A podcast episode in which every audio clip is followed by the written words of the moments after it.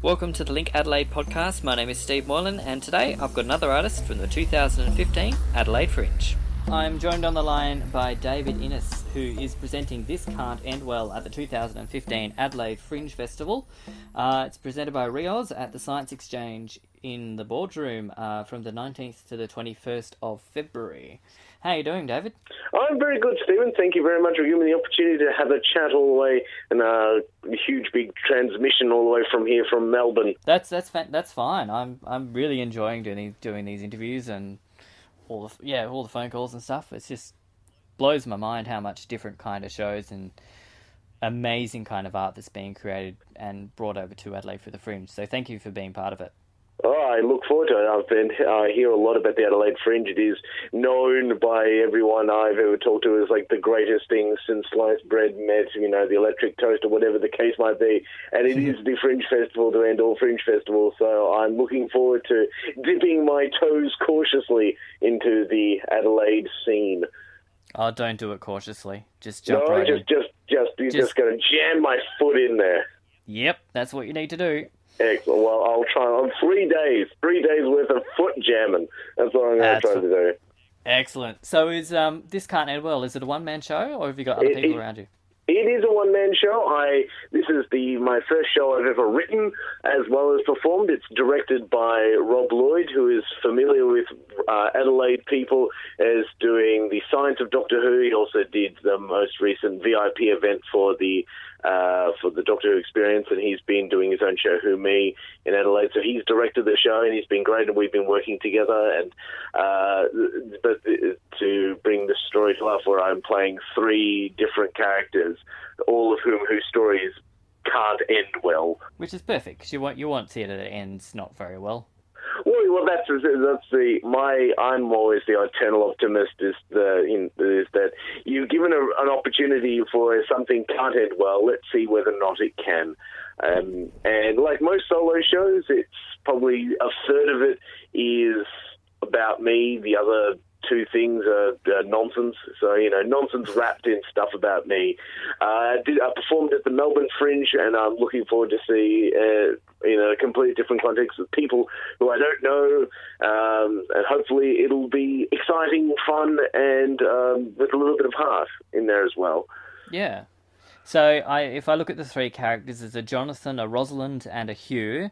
Mm. Am I to imagine that you are mostly Rosalind? No, I, I actually Rosalind is who I would love to be. Um, so out of the three characters, Jonathan is uh, uh, is going through his sort of changes in his life.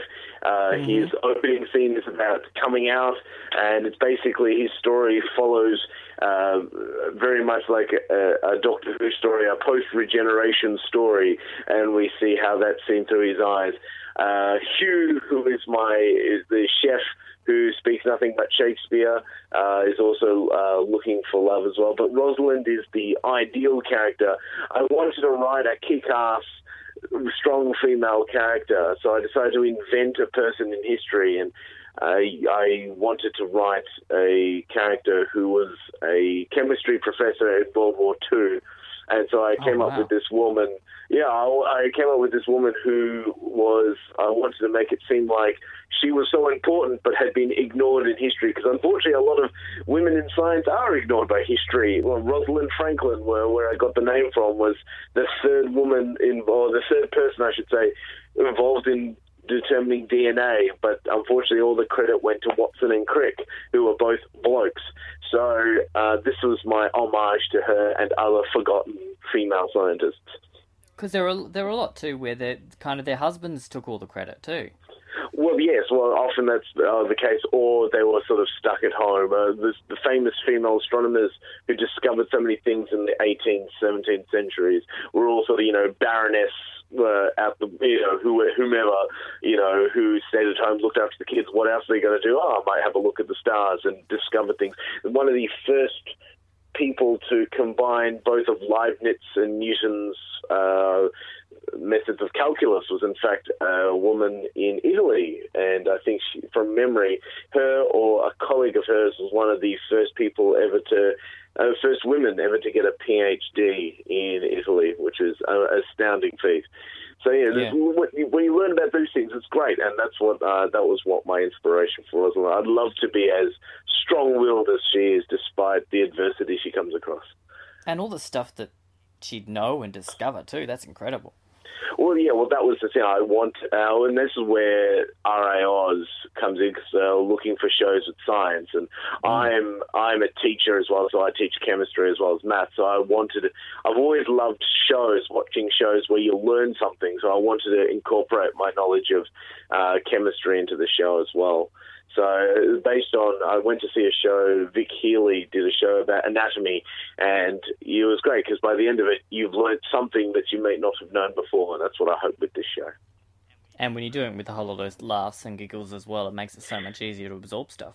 Oh, absolutely. Uh, the my uh, the most favourite remark I ever got from the Melbourne Fringe Festival was that it was silly giggles and heartfelt moments as well and that's exactly what I want is that combination between uh, silly fun times, but also you know heartwarming slash learning something as well. That that's that's like the perfect review, just about.